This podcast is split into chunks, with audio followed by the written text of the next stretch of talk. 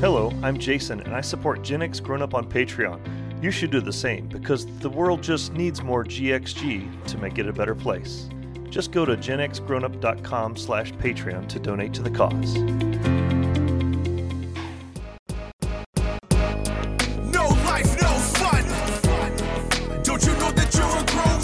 Gen X Grown Up is a YouTube channel, website, and audio podcast you're listening to right now. All made for and by people who love exploring media, games, tech, and toys of yesterday and today through the eyes of Gen Xers who refuse to grow up.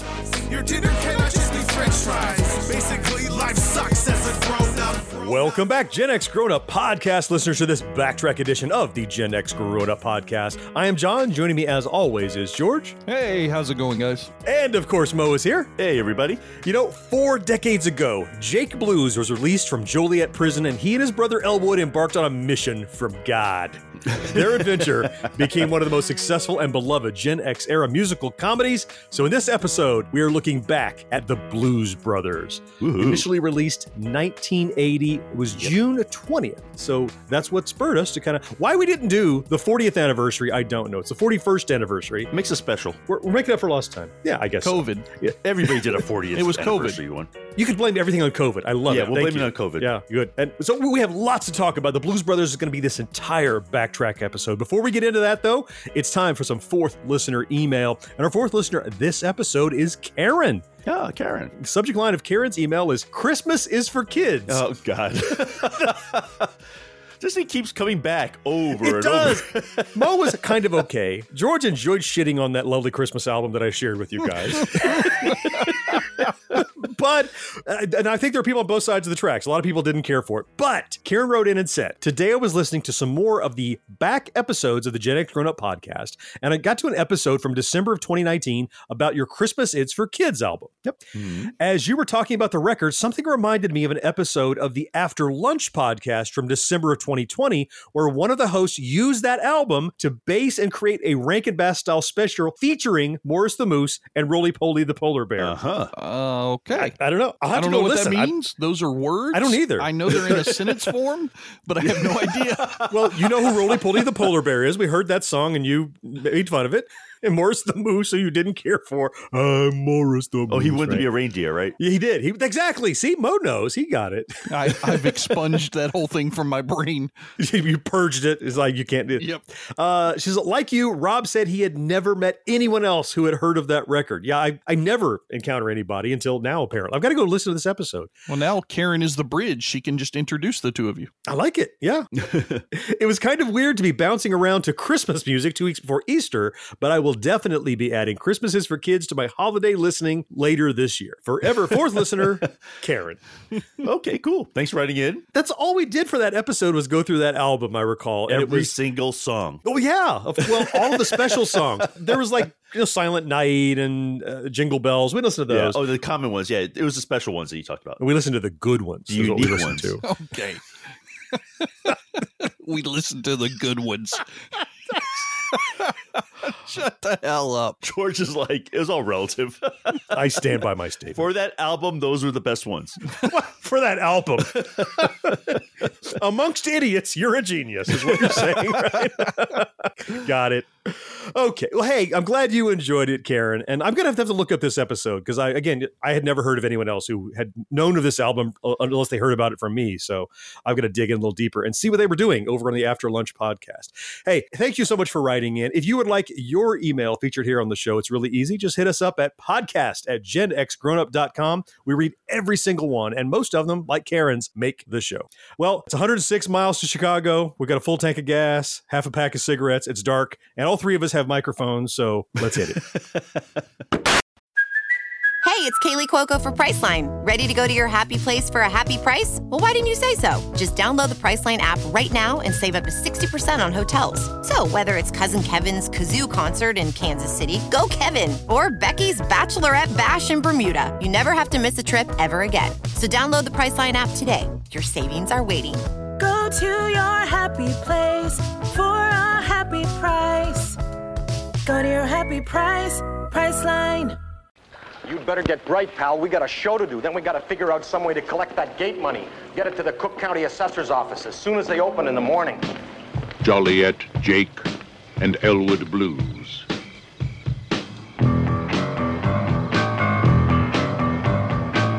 Two men with a mission, and only 11 days.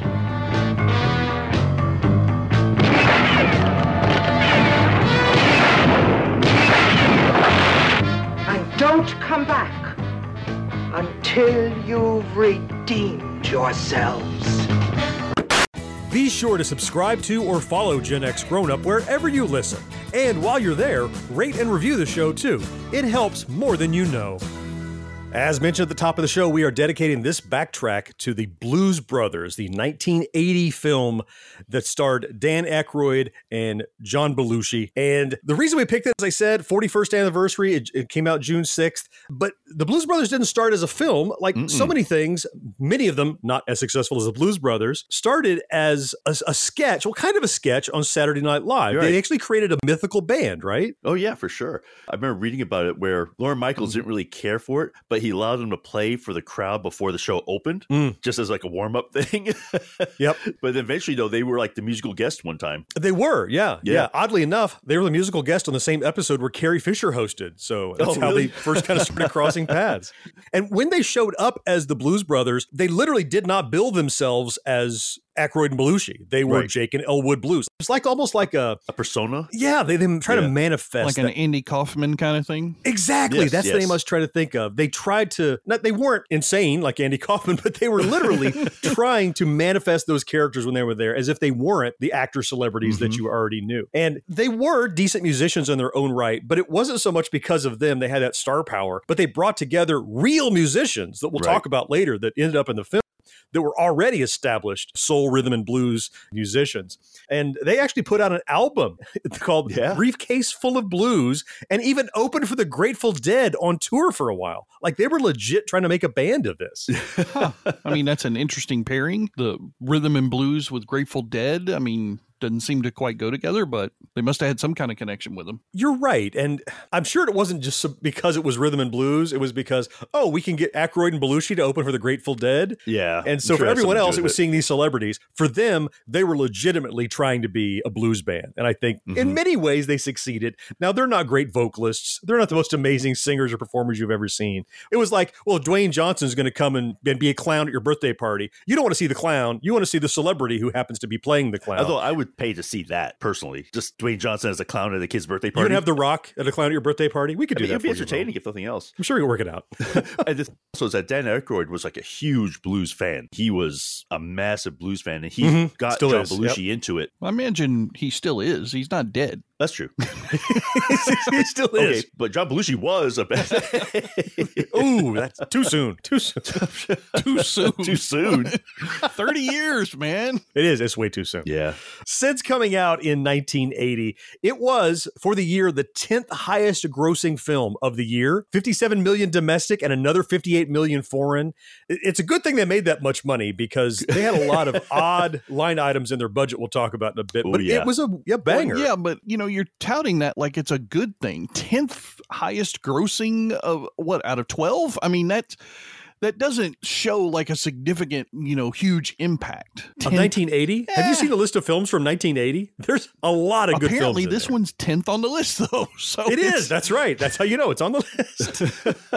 so maybe this is a good time to point out that Mo and I are huge fans of this film. Hmm. George had never seen it in its entirety prior to preparing for this show. yeah, right? like we talked about in the last podcast. I had That's never right. seen it in its entirety. I'd seen clips here and there. I had seen the Aretha Franklin singing in her diner clip, and I had seen a couple of other ones here, eh, you know, the different little musical numbers, but I never watched it all the way through. So, in preparing for this podcast, because I want to be true to the listeners and put in my work and do my homework and all and so i watched and um the copy that i watched was i guess the extended version you said john it was two It is, hours yeah. and 23 minutes almost two and a half. uh, it Yeah, was long. it was not small, and um, I don't know if we should say this now or if we should say it later, but I, I'll go ahead and say now. Go ahead. I didn't like it. I didn't like this movie. That is a blanket statement. That I'm going to challenge you on several points because I'm not sure if you hated the entire film or if you hated all parts of it or I didn't say hated. I said I didn't Okay. like it. didn't like it. Okay. Hated is a whole different genre that I would reserve for other things. This, You wouldn't put this in the hated category. no, least. no, no. This is Okay. care for like it. All right. as we'll talk about diff- you know different actors and different quotes and different scene stuff there were parts that were cute there were parts that were moderately funny maybe i went into it with the wrong mindset that it was going to be a comedy because it's dan Aykroyd and john belushi and i'm like oh it's going to be a great comedy film this was not a pure comedy it was a musical comedy True. as Yep. you pointed out musical comedy. Yep. but a musical comedy uh, Uh, maybe because i watched this extended version it was too long i don't know Maybe that didn't help you. there were way too many points without either music or comedy that were too long in between those. So I just rewatched the same one that you rewatched. Me too. And I was thinking to myself toward the end, there is not a wasted scene in this film. I Oh, like Jesus everything Christ. that happens in Tons this of movie. wasted scenes in this. no, there's not. There are a whole It's- bunch it's of from, them. from beginning to end. I know I'm not going to win the argument because you two are already against me. Teaming up there on are you. tons of wasted scenes in this film. The first seven minutes of this movie is a complete waste. It was just all these. You had said when we were offline before, you know, if they'd had drones, these would be drone shots. But just these Yeah, like flyover helicopter overfly, yeah. establishing shots for seven minutes. The same thing that people give shit to on Star Trek: The Motion Picture, which was about Mm-hmm. three and a half minutes, so half the length of Okay, this Star Trek one. Motion Picture was just credits flying by. Which was really stupid.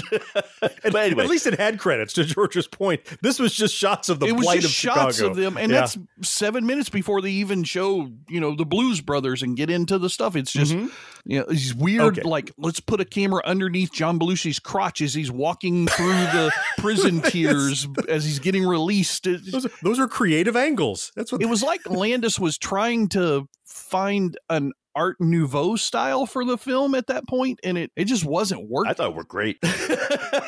You know, many parts of the film are kind of music video almost before music videos were a Yeah. thing. It Sure. was kind of Mhm. let's walk in step, let's kind of weird angles and shots. Well, you mentioned John Landis. The film was actually written by John Landis and Dan Aykroyd Mhm. collaboratively.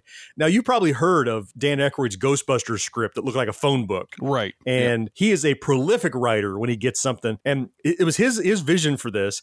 The original script was originally titled The Return of the Blues Brothers. It was 324 pages, Mm. and it was going to be a two-parter. Which they say that's like three times as long as like a normal Yeah, script. yeah. the standard is that each page of a script is supposed to be one minute of film. A meta minute. That's right. right. Yep. So 328 minutes of a film. I damn near got that many minutes in this extended version. I mean, it could have been a two-parter, but I think the way they pared it down and told the story, they told a cohesive story that started with getting out of prison and ended going back to prison. Prison. Right. So Full circle. And it's almost as if these characters they have nothing in their lives other than the band. Mm-hmm. I mean, He came out of prison. He'd gone in because he'd robbed a liquor store to pay the band. He came out and immediately started getting the band back together. They got in shenanigans, played in the band, went right back to prison. I, I get that. And uh, you're right. It did tell a cohesive story. There was definitely a beginning, there was definitely a middle, and there was absolutely an end. Um, but Yeah.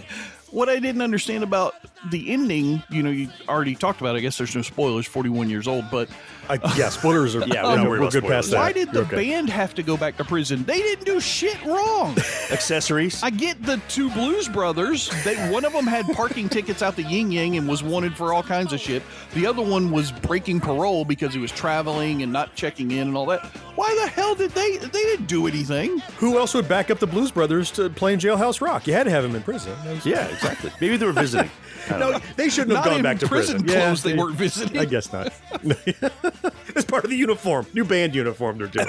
new band uniform. You know, I never really thought black about that, but you're right. You know, I mean, honestly, if you're going to look for problems that deep, this wasn't a movie for you. It's not about can't looking for fire problems. underwater. You know, it's, he makes a valid point. I, I never thought about why was the band in prison. They they were in trouble, but there's no reason they should have had to go to prison and have the sort of same sentence, right? So they didn't perform violent acts or resist arrest or any of those things, They just played music and drove around. That was it. yeah. and impersonated the good old boys. That's the only thing they're guilty okay, of. Really. impersonating Well, the good right old there. boys. Maybe that's a prison sentence. I don't know. Depends on the state. We got both kinds, country and, And western. Western. Well, we've talked for several minutes about this. If you haven't watched the Blues Brothers, at least we should start with a synopsis. If you're like George and missed out on, I'm guessing if you listen this far, you have. In the Blues Brothers, Jake Blues is released from prison and he's picked up by his brother Elwood in the Bluesmobile. The pair visit the Roman Catholic orphanage where they were raised, and they learn that it will be closed unless five thousand dollars in property taxes is paid. Jake has an epiphany that they can reform the band, the Blues Brothers, which disbanded while Jake was in prison, and raise the money to save the orphanage. and they only have like a few days too, right? They don't have a lot. They of have just a time. few. They have just a few days. to get 11 done. Yep, days. Yep, just eleven days. I remember reading about with Saturday Night Live. I don't know if you heard like the early days of Saturday Night Live. Drugs were like rampant on the set. You know, they Mhm. all talk about. I mean, every single biography everyone writes about those days talks about drugs and all that stuff. And it seemed to have spilled over into this movie because apparently they had a cocaine budget, pretty much. They did, yeah. Well, to keep people awake during night shoots, they did. Yeah. I read a little rumor that uh, often John Belushi would walk around in Chicago when they weren't shooting, and people recognized him and loved him and knew he loved cocaine, and people were handing him, slipping him cocaine. In addition to the cocaine the film was providing him, Plus they were giving himself, him sure. extra drugs, right? Which didn't help, I'm sure. But uh, it was it was a film that could only have happened at the time that it happened, I think, because Saturday Night Live was really at its peak. Those characters had a springboard because they came out of Saturday Night Oh, Live just those names, you know, just and Belushi people. and Yeah. Just put those two together, and the two characters, the way they embody the characters and have that on-screen chemistry. We've talked about pairs, like we talked about uh, uh, Stir Crazy, right, where you Mhm. have a pair of characters, a pair of actors who have so much chemistry on screen that just they're a force of nature. They just move the, move the film together. Right, they carry the film basically on their own, just if they had to, right? I think so. Yeah. Yeah. I saw another little interesting that's funny that the Pope apparently visited the set of the Blues Brothers while they were filming because he was in Chicago doing his world tour. And um, apparently he liked it. He liked the storyline. And he, it's actually in 2010, the Vatican's official newspaper placed the Blues Brothers on its list of recommended movies for Catholics. Wow. I'm guessing Dogma didn't make that list Yeah, I no, would say no, I don't not. think so. Based on what do you think? because they were saving a Catholic orphanage, Yeah, I guess. Saving right? a Catholic That orphanage. saving the orphanage is at any cost. Saving the orphanage is, and was the nun Is that was the representing message? Catholic ideals by beating the shit out of them with the ruler, right? So she was being true to the faith, I guess. Oh my goodness! One other little nugget that I found was so toward the end, you know, you have the uh, you have the Illinois Nazis that are chasing the Blues Brothers in that little Pinto. I hate Illinois Nazis.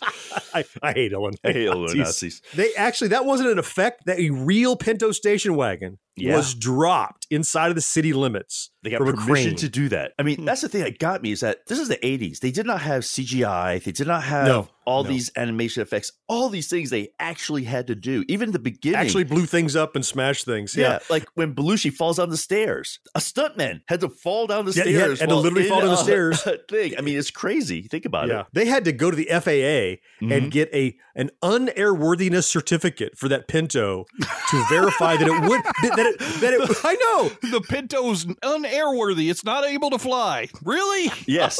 It's barely able to drive. It's a it damn wouldn't Pinto. drift off course and go in another neighborhood Yeah, or they something. wanted to make sure it fell straight down, basically. yeah, make sure it would fall straight down. Wow. What was it like to be there for historical sports moments and unforgettable performances? To be behind the scenes? On Pressbox Access, you'll hear from me, Todd Jones, and other sports writers about their experiences with the greatest athletes, coaches, and sports events of the past half century. We'll share some stories behind the stories, some big, some small, and some we've only told each other. Let us buy you around on Pressbox Access.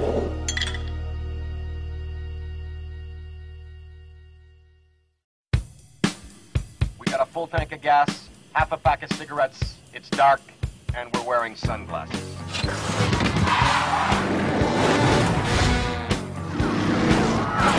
They want $5,000. Guess you're really up shit creek. Are you the police? No, ma'am. We're musicians.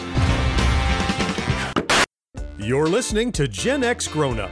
But if you have a friend who's not yet listening, why not? Tell them about us. They'll thank you later.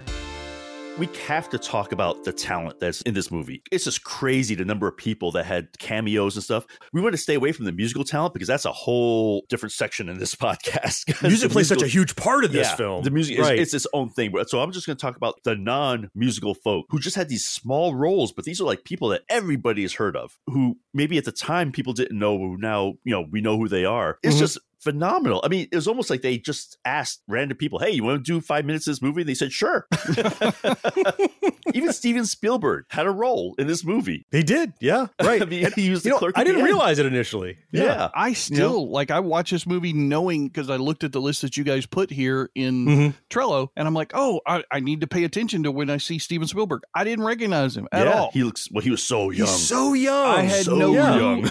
you know, you talked um, a little bit earlier. John Landis directed this film, but he was Yeah. also Trooper LaFong. I was looking for Trooper LaFong the whole damn time. Couldn't figure out who the hell he was, what scene he was in. I'm like, man, the only one I kind of really recognized was Frank Oz. Frank Oz Oh, is yeah. iconic to me because Spies Like Us. He's got that Mhm. the test Mhm. giver in that movie, and he does some great work when he's on camera. He's rarely on camera because he's almost always just a voice of Mhm. Yoda or whoever, something like that. But well, but as a voice, as soon as you hear him as the, or at least like the property, Yeah. the guy giving back the property to Jake, right? And you hear that voice that it's so Muppet. Like you hear that, it's kind of mm-hmm. kind of Yoda ish, kind of Miss Piggy ish, and you hear him, and you're like, wow, that voice just resonates, and you're like, is that? Oh my god, it's Frank Oz. I think he had my favorite nonverbal comedy moment in the movie. Oh yeah, I know what you're talking about. Go ahead. no, I'm not. I'm not talking about the used oh. condom. no, Oh, no. I thought Okay. that'd be it. There's this one where he's like, he goes through all the lists and everything. He pulls out all the stuff. He used condom, the you know, blah blah blah, the pants, the jacket, the suit, the whatever. Mhm. And then he gets done and he's like, sign here. And he's just so like, fuck you. I hate that I have to do this every day. And he opens up his arms and Jake has to lean over Yeah. because he can't go past the yellow line. So he's and he's barely like they had to have measured his torso to get that yellow line How right. he could reach. He's he barely could reach that. And you can tell Frank Oz's character, he's not extending that clipboard at all. It's just like here. Yeah, he's, I'm gonna make you reach for it here. Right. And Yeah. it's just the whole way Frank Oz delivers that character of like, I really couldn't give two shits about this job. Or I you or yeah, he definitely conveyed that really well. I really enjoyed that part. I like that Carrie Fisher was in it too. This is the same year that Empire Strikes Back came out too. Don't forget. So Mm, yeah, just a few months after Empire, actually. Yeah. That's right. Yep. And so and see, they never gave her a name. you were mentioning before we started recording, George, that you weren't so keen on the Carrie Fisher storyline. I so I love Carrie Fisher. She's a brilliant actress. She's done well with everything she's done. I just didn't get why why they deadpanned her character line the entire way through until the very last segment that she's in. And granted, it's a two and a half hour long film, and she starts off pretty early on, like in the 1st 20 minutes is where her Mhm. character Yeah. comes in. But it's, she's just this random crazy chick following them around. I don't know how she figured out that he gotten out of prison. Don't know how she figured out where they were there. Uh, she just drives up, points a bazooka at him, which fires these very small, weird missiles. they Yeah. don't really do anything. I guess that was a budget issue because cocaine was taking up the rest of the money. I'm not sure. It was maybe so. Uh, she didn't have the impact that a Carrie Fisher should have had for me. Hmm. It, it felt like she was just like an aside. And it's Carrie Fisher for crying out loud. If you're going to put her in the movie that much and give her a role, give her a little bit more meat on the bone. It was not a lot of airtime, but it was an impactful part of the story. It was another adversary that was after them, not just the authorities. I, I can Yeah. Say that. I enjoyed that part of the movie because it's like this random thing that happens just throughout the movie. You have no idea what's going on. Dan Aykroyd finally is the one at the end. He says, "Who the hell is this person?" Because he has no idea who it is. And then you find out because there's there's a whole she's shooting at him. Yeah. please tell me. like, who is this person and why is she trying to kill you? And how does Dan Aykroyd not know who she is? Uh, apparently, he must have been engaged and never told his brother. I guess. They're Yeah. brothers that are super close so much that they wear the same fucking suits. He was wearing that suit when he went into prison. Uh, You Uh, would think he would have known about the wedding. Uh, George is poking the holes into my favorite movies. Stop. Stop pointing out obvious flaws that I've missed for years. Quit it. Yes. You know, somebody had to ask the question, so hey, why not him? Why not let the jerk do it? There you go. Uh, Steven Williams played uh, Trooper Mount. Who's Steven Williams? He's a huge character actor, but in this, Yeah. he played the lead sheriff's officer. He was one of the first ones that pulled them over at the beginning. And Oh, oh, He was in. X Files, right? Yes. yes, yes, from the X Files. That's Yeah, right. Now I know who you're talking about. Yeah, Gotcha. that's where you've seen him, and that's where you find out about the SCMODs, like all these Yeah. little throwaways. That th- this is a great example. I love SCMODs, and so I'm before I talk about SCMODs, we were talking before George that you said, "What's the big deal with Orange Whip, Orange Whip, three Orange Whips?" Mm-hmm. You said that's not a memorable quote. I think probably SCMODs falls in that category for me. Yeah. Because th- they have the computer in the car. Oh, they probably got SCMODs. SCMODs, state, county, municipal offender database system. It's not memorable, but probably because I've watched the film so many times. There are these little moments that grab me. And this was one of them that if ever I see somebody pulled over, if ever somebody says they pulled over, uh, that they got I got a ticket or whatever, and I'll ask them, "Oh, do they have SCMODs?" And if they get that joke, I know they love the Blues Brothers.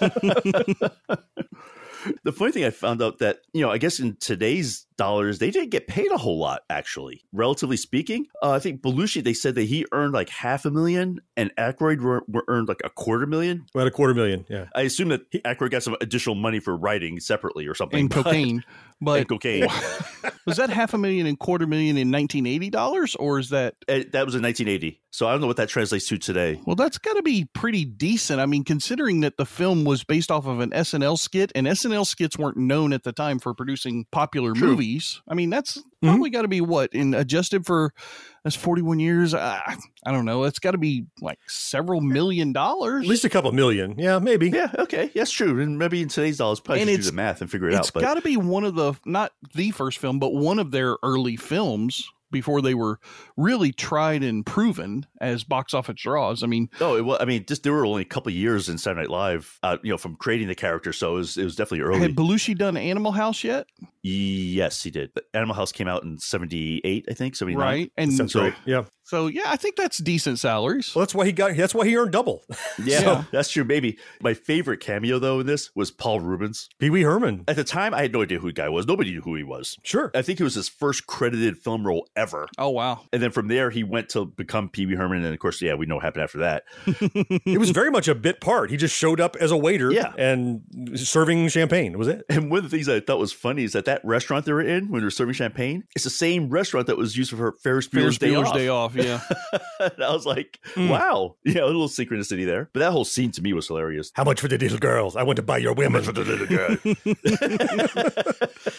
I mentioned John Candy's line. John Candy, of course, plays the sheriff in this, but Yeah. he's such a small part you barely see him. They didn't use John Candy. They might have used him less here than he was used in Vacation, where he was just a security guard. oh, at the Wally World. Right. Yeah. Do you think that that's because they were purposefully trying to get John Belushi and Dan Aykroyd over, so to speak? Because John Candy, comedy genius, the man could almost do no wrong when it comes to acting and TV. I mean, he was great with his roles, but could it be that they were maybe trying to make sure that John Belushi and Dan Aykroyd had the better lines? Uh, I don't know. I mean, I just think maybe- the role itself was just a smaller role. I don't know. It just seemed like it's just, I- I don't know. I- I'm not sure, to be honest. I don't know if it was intentional or just because every role except for those two guys was pretty much a smaller role. we know. I always thought about it, George, in that you had these two that were the headliners clearly, but so many of the people in the film are people that they know through show business, friends of theirs. I always got the feeling that was like, "Hey, we're making this big movie. We've got this budget. You want to come work for a couple days?" It was almost like they were bringing in their friends that they knew that they met through SNL and giving them small parts. I don't know if it's so much a conscious decision to give them small parts versus a, "Hey, would you like a couple days work for you know thirty grand or whatever you're going to get?" Right. as, as a favor to And buddies. John Candy, right? In your hometown, even, right? Because John Candy's from Chicago, too. Right. So right. Oh, oh, okay. Good point. I hadn't thought well, of because. I kind of think of it like it's the antithesis of what Bill Murray did with Caddyshack, right? They brought him on just for a quick little spot, and it turned into this whole big character because of what he did ad libbed on set. Mhm. John Candy, Yep. that didn't seem to happen here. So I was just curious if it was intentionally done to keep him pared down. Even so, the parts that he's on screen, I liked because he was a foil to all of the other law enforcement officers. Everybody else was so gung ho, had their shotguns, and and he was kind of, let's hear the guys sing. Oh, well, we got time. Anybody want Yeah. an orange whip? You know, he's so kind of laid back compared to all of them, but he's the boss, so people have to take it, which I, I think is clever with that. the biggest, maybe two characters that I want to talk about that are in the film that aren't characters at all. The first is the Bluesmobile itself. it's an iconic film vehicle. The fact that it's an old police car, the fact that he goes through, it's got cop shocks, no catalytic converter, all that. But he picks him up in a police car, and there's this line: "What happened to the caddy?" It's like, "You Yeah. just sold it? No, I traded it for a mic." Well, I can see that. Shows how focused they are on the music. I think the car is an iconic part. And the other one, probably the biggest one that doesn't get enough fanfare, is the city of Chicago itself. Oh, yeah. Aykroyd himself said he wrote this film as a love letter to Chicago. And even though he pokes fun at the establishment and pokes fun at law enforcement, they wrecked at the time a record 103 vehicles wrecked in That's this film. awesome. It was it was a record at the time. That was crazy. And not CG cars. Real cars. Real cars that they smashed everywhere. Every time they had a chance. Let's wreck three, five more. Just keep doing it. But Chicago gave them permission to film downtown. You Yeah. know that scene where they're driving the chase under the elevated, the L? Yeah. Mhm. That's not sped up film. They actually drove the car 118 miles an hour under the elevated train line in Chicago. Wow. Yeah. And Chicago gave them permission to do it. Yeah, did you hear that they actually filmed it twice? Because the first time when they did it, Landis was concerned that people would think that he just sped up the film. Because there weren't any pedestrians. Pedestrians Yeah. as they're walking around, so you see Yeah. that they're actually going that fast. yeah. Ultimately, Aykroyd donated 50 grand to charity, to Yeah. uh, Chicago Charities in exchange for all the, the shooting rights that he got because they shot so much on site there in Chicago. You've got questions, we've got answers. Business leadership, ownership, and sales can be challenging. Tune into the Accelerate Your Business Growth podcast to learn from the world's experts. Join me, your host, Diane Helbig, as I chat with people who have expertise in various areas of business. You'll enjoy the lively conversations that are focused on providing you with the ideas, tips, and suggestions you need to realize greater success. Get what you need for your business when you need it from the people who have the answers. Accelerate Your Business Growth is part of the Evergreen Podcast Network and is available on Apple, Spotify, or wherever you listen to your favorite podcasts. Don't you guys ever wear blue jeans or jumpsuits like like Wayne Cochran and the CC Riders? We're on a mission from God. Good to see you, sweetheart. You contemptible pig. Each episode of Gen X Grown Up has show notes loaded with links where you can learn more about our topics. And there's even more to see and hear over at genxgrownup.com. Okay, so given everything that I've said previous to this segment, this is going to be quite a shock. the part that I really loved about the movie was the music. Oh yeah, the part that yeah. that wrecked the comedy and made it a musical comedy. Yeah. I mean, so I like I said, I probably went into it with the mi- wrong mindset. I was thinking pure comedy. It's John Belushi, it's Dan Aykroyd, SNL skit. I wasn't really thinking that it was going to be a musical. Now, there were hmm. long segments of non-musical, just plain stuff in the film, and maybe that's what kind of threw me off a little bit. But boy, when they hit a musical number, holy hell, did they Yeah. a musical number? Yeah. and they just people out of nowhere. We really should start with one of the very first ones. James Brown, the Reverend Cleophus James. yes. when I woke up this morning, you see the light. I heard a disturbing sound. You're right, where Jake, you know, gets his epiphany, like you said, Yeah. with Yeah. the light coming through. And do you see the light? I see the light. You know, the band. Jesus H tap dancing Christ! I see the light.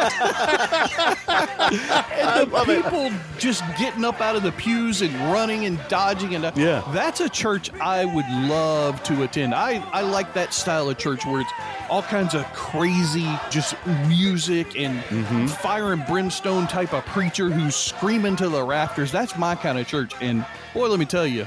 That was a hell of a scene, and it really set off all the fun musical notes and and mm. scenes from that point forward. It's great fun. all the musical scenes. That's one thing that you bring up that I didn't think about. They were all fun. Like all the mm-hmm. musical scenes were mm-hmm. just fun. Oh, yeah. were just fun. And they're woven into the story. They weren't just Yeah. they weren't just, hey, we have this celebrity. It's let's let's make them an integral part of the story, which I right. loved. And I like how like Chaka Khan was in the choir. Right? Yep. She hits a couple of high notes, but that's pretty much it. But she were awesome high notes that she hit though. Let me tell you. Uh, it's Chaka Khan. That's all you got to say. It's Chaka Khan. You know. You, you talk about some of your favorite. There are two of my favorite musical numbers, and they aren't at the big Blues Brothers music and review. At the end, they're telling the story, getting the band back together.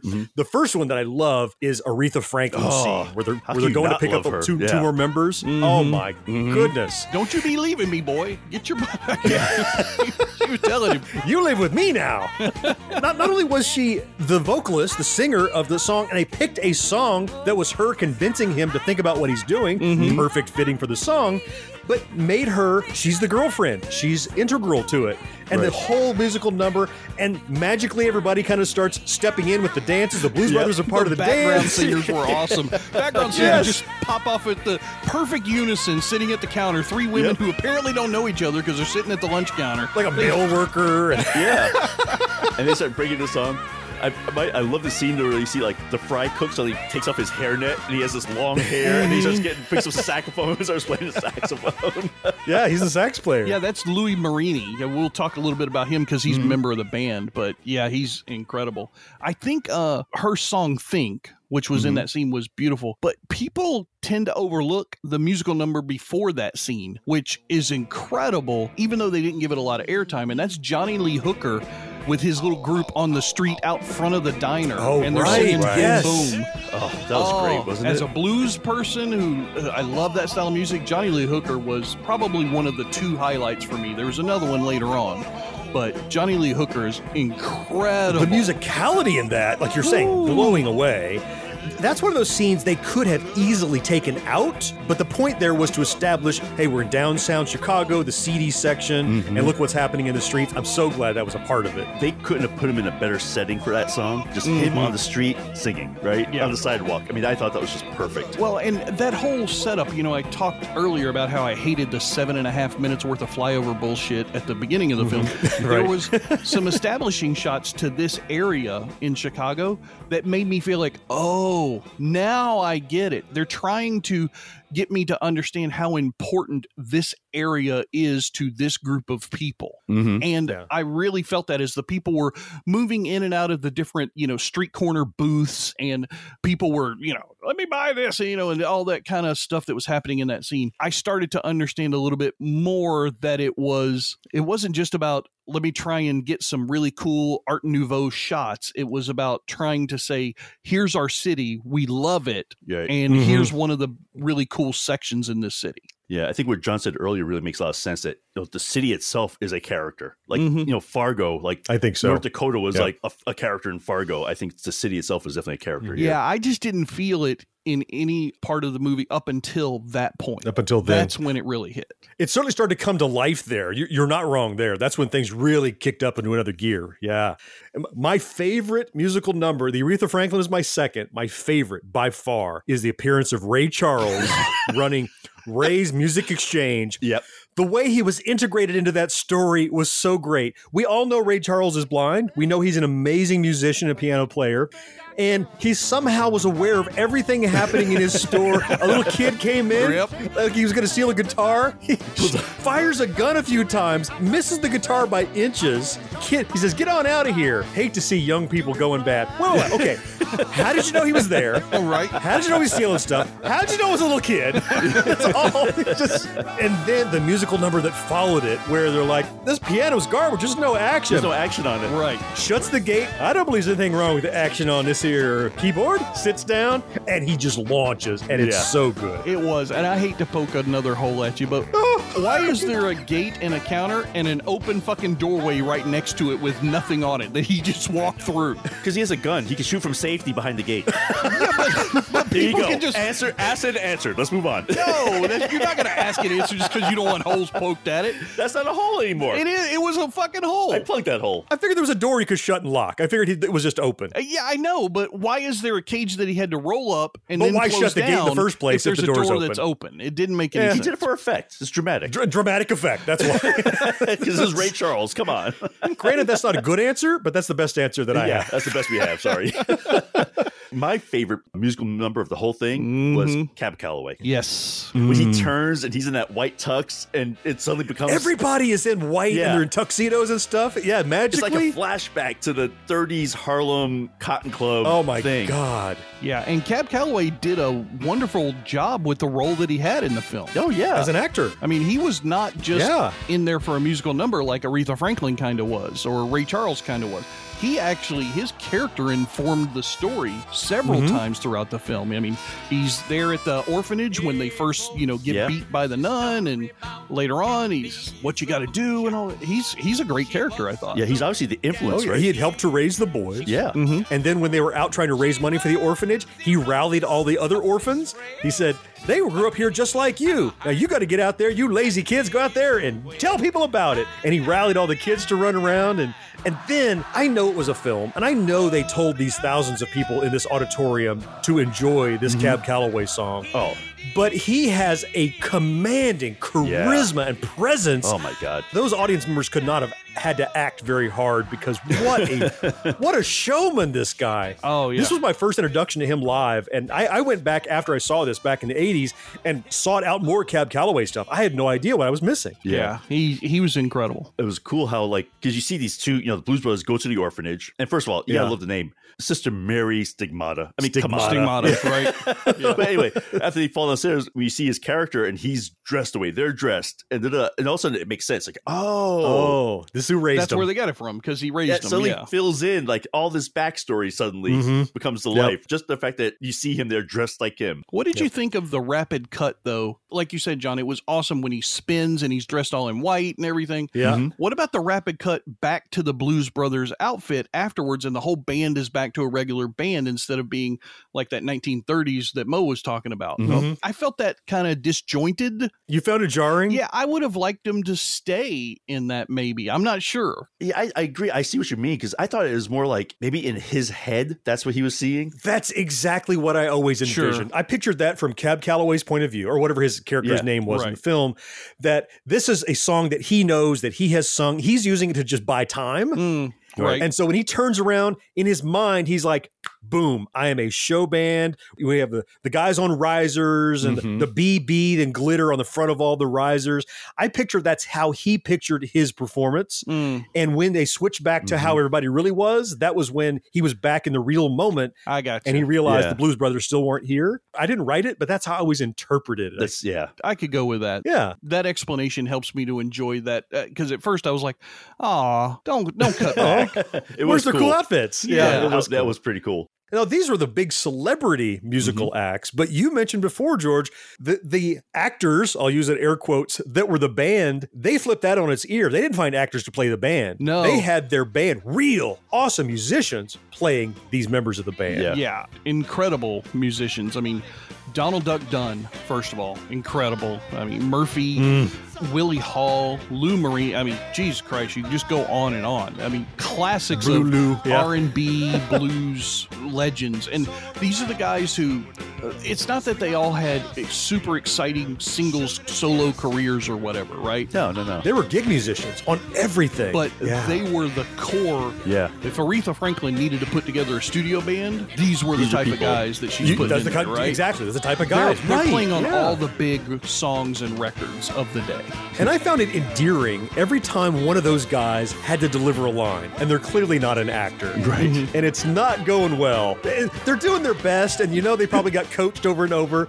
But I loved seeing them like, I know these guys, they are the top of their game. Their game just isn't acting. Right. So I gave every time I saw I gave them a pass because I'm like, Yep. well, you're here because you are the best sax player, the best keyboard player, or whatever, and you're trying to act. But in a minute, you're gonna shine. And I know you are. We're gonna see it. Yeah. I, I thought Lou Marini delivered his hairnet reveal that Mo was talking about pretty well. Though. That was pretty damn he awesome. did. He did. Physical acting. And That's good stuff. at the end of that whole Aretha Franklin number, he's still sitting on the end of the counter after the song is over. Yeah, and she's like, right. "You better go too," and he's like, Go on. "Okay," and he hops up and takes off. That was so cute and funny. I thought. While we're at that moment in the film, I have to go back to Aretha Franklin. My favorite line, maybe maybe my favorite line of the whole movie is after all of that, she tried to convince them. She sang "Think," backup singers, everybody's gone. Shit. That's just- well, I did the best I could. He's gone. Yeah. Damn it. Oh, and Aretha sold that too. And the, the the musical numbers that they put together. I mean, Sweet Home Chicago that was at the at the, in the, uh, the, uh, the auditorium, uh, Jailhouse Rock at the very end, where you mentioned why are they all in jail? But yeah, do you know Joe Cocker was the first guy to jump up on and start dancing in Jailhouse Rock? he Oh, was in the audience. That was he was him one of the guys. Just a little bit part. Yep. Nice. and probably the worst song they all performed together, but the one people all remember. Yeah. Hit them up, move them out, roll high. this will be our 30 second rendition of whatever it was. They're looking for a gig. They end up, what's the name of the place? Uh, oh, it's called Bob's Country Bunker. Just Right. whatever place they Yeah. see. Eh, eh, You're right. It's of the songs that the band performed, it's the worst. Not that they performed it the worst, it's the worst song of the quartet, but they performed it well. I thought it was my favorite musical number that they did. It was a good rendition. Funny. I thought it was the first time that both Aykroyd and Belushi felt believable to me as singers in the movie. Mm. I didn't feel that they were believable until they did that song. Then I'm like, okay, now I'm on board for the rest of it. Yeah. It was, you know, it was awesome. Well, yeah, I like the fact that they go in there, they go on the stage, and they're like, chicken wire? and when he picks up the whip at one point, he's just like random shots of him like whipping cigarettes out of people's mouths. And it's a good thing there's a whip just happened to be there. Yeah, well, you need it for rawhide. Right. That's a regular. that was obviously a, a regular song performed at that bar. oh, you guys can learn it next time you come back. Oh, okay. Greetings from Evergreen Podcasts. We're rolling out a listener survey and we want to hear from you. The information in the survey will help us gather statistics and in turn make our shows more appealing to advertisers. I know most people don't like ads, but this is one of the only ways our shows make money and help keep their lights on. We promise it will only take a few minutes, but the impact on our podcasts will be tremendous. As a token of our appreciation, we'll randomly select one lucky participant each month to win an exclusive merchandise package from Evergreen Podcasts. Head to evergreenpodcast.com slash listener survey to help a show and possibly get some free stuff for doing so. We can't thank you enough for the support. Now back to the show. I'm gonna catch that sucker.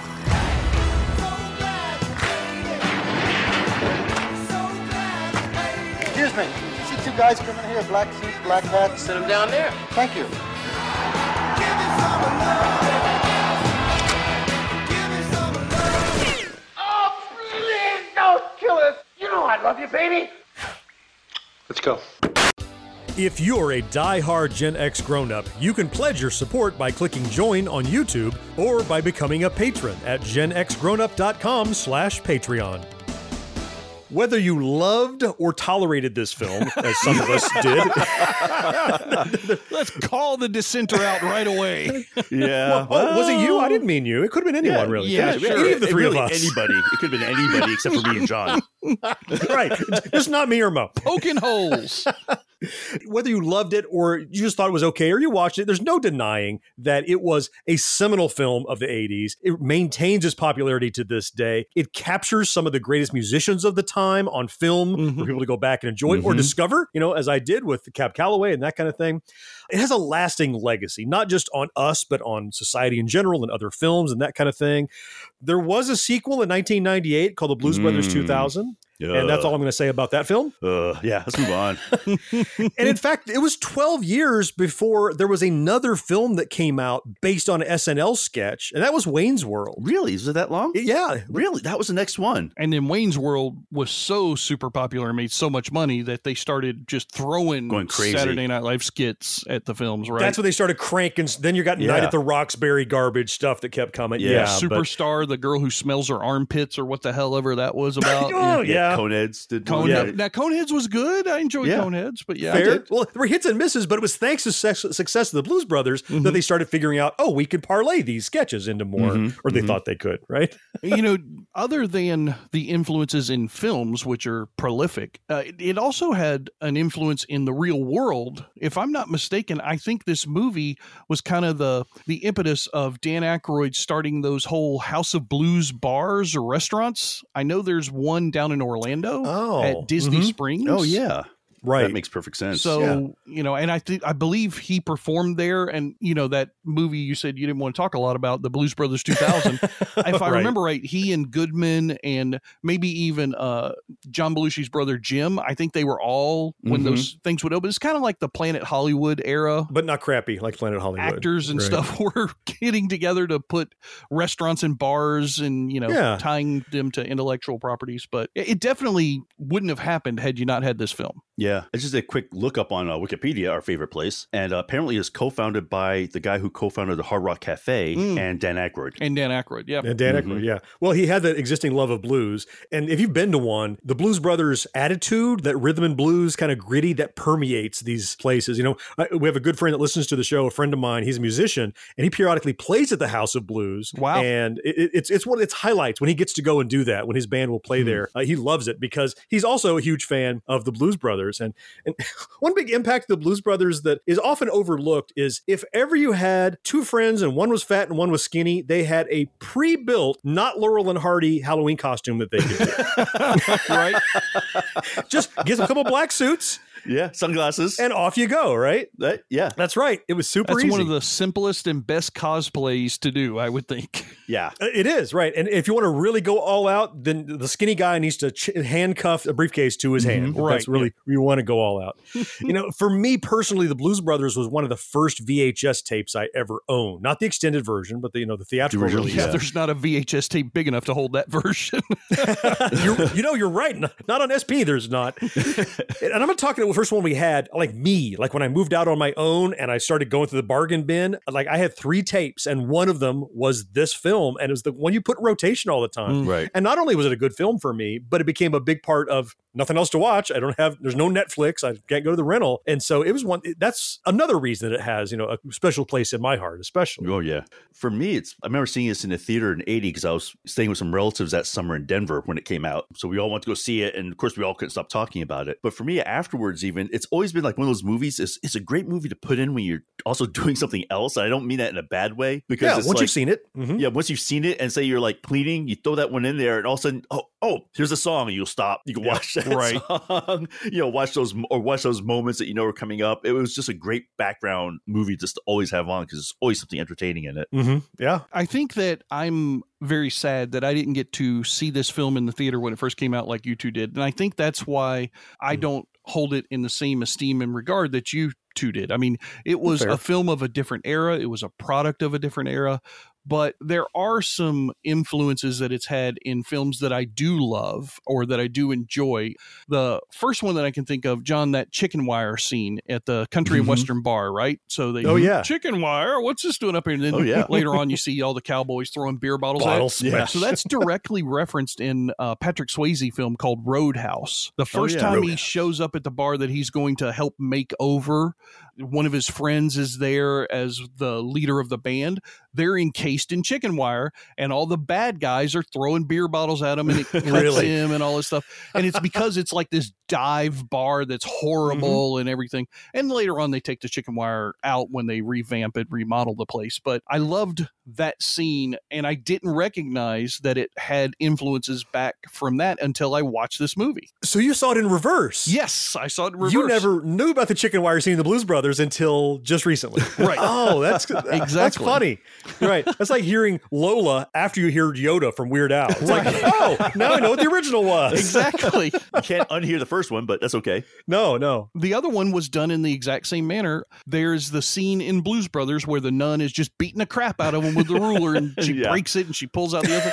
So there's a movie called Hangover 2. Uh, You guys, I know, yeah. have seen the first Hangover movie. I've in the seen that, second yeah. one, they have this character who's a monk that's vowed silence, right? So they end up Okay. taking him back to his monastery. And when they bring him back, the three different guys from the Hangover are trying to ask questions. Well, it's a monastery. Everybody's supposed to be really silent there. And this one monk, every time they say a word, because they're speaking, he just whips them with this big, like, like staff thing that he has. He just beats the shit out of. And they recognize the same way that uh, Dan Aykroyd's character said, "Oh, it's because we're cussing." In Hangover, it's like it's because we're talking. Stop talking. Oh my god, this still hurts.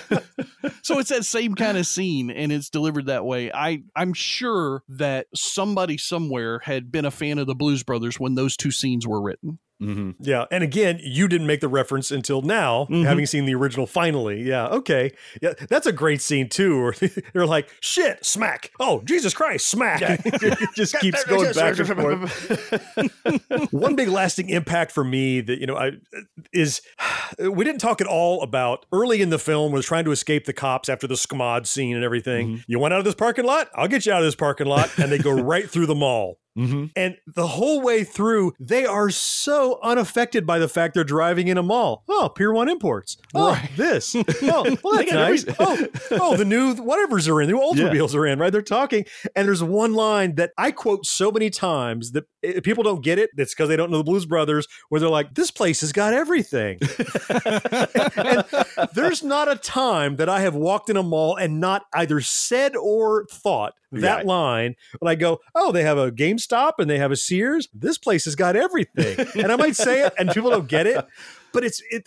All I can imagine is cars racing through. That was actually a shut down mall. They got in Mm-hmm. trouble because they didn't restore it to its original condition that they never agreed to. They had to pay Right. like thousands of dollars in damages. Apparently, And it wound up getting torn down eventually anyway. So it did. It did. They Yeah. tore it down anyhow.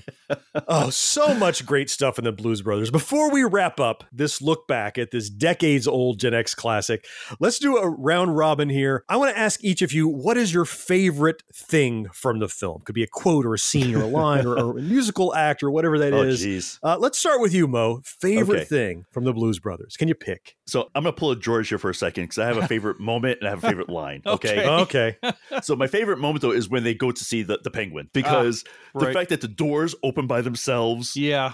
Before they cute. knock, she's like, "Who's there?" And then after Creepy. she beats him, she's at the top of the stairs. She kind of floats back, and the door slams.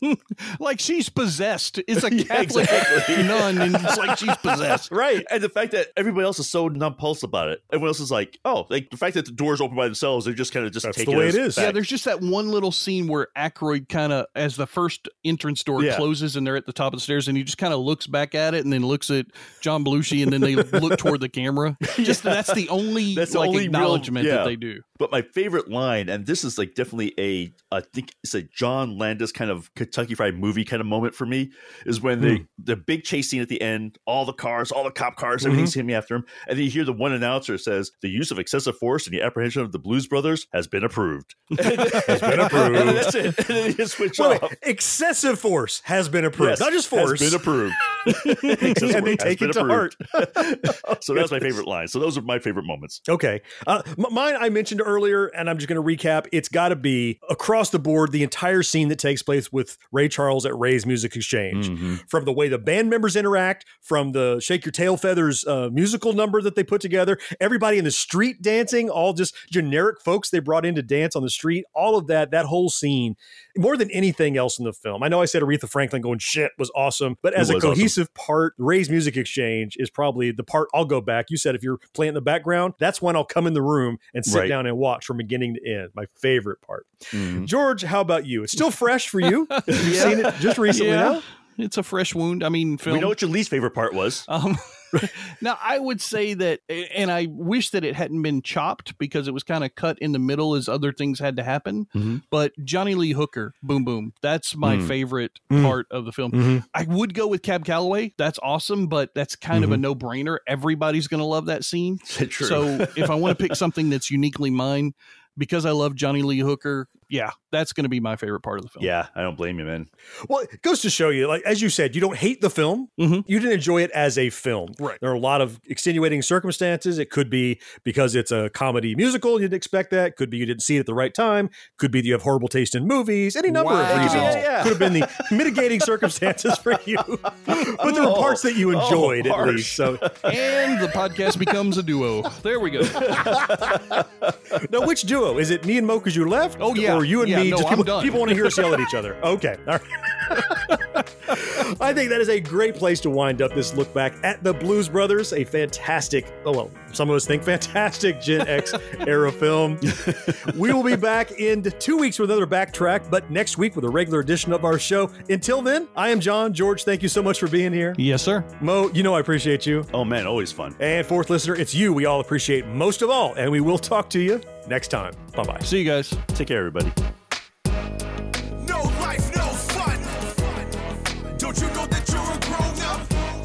Gen X Grown Up is a member of the Evergreen Podcast family. Learn more at evergreenpodcasts.com. While she shows till sunrise. Unacceptable for grown ups. Your dinner cannot just be french fries. Basically, life sucks as a grown up. Oh, ah, Jim Belushi. Oh, John. What's his name? John Belushi. John Belushi is the one who's dead. Jim Belushi is Yeah, still alive Belushi- once again. Still alive. Might as well be dead. Oh, jeez. wow. Oof. I didn't mean it. I Just love real wish men. death upon somebody. Why don't you? Good No, no. lord! Wow. I just meant his career Harsh. is dead, not not the man. That's all I'm saying. Still harsh.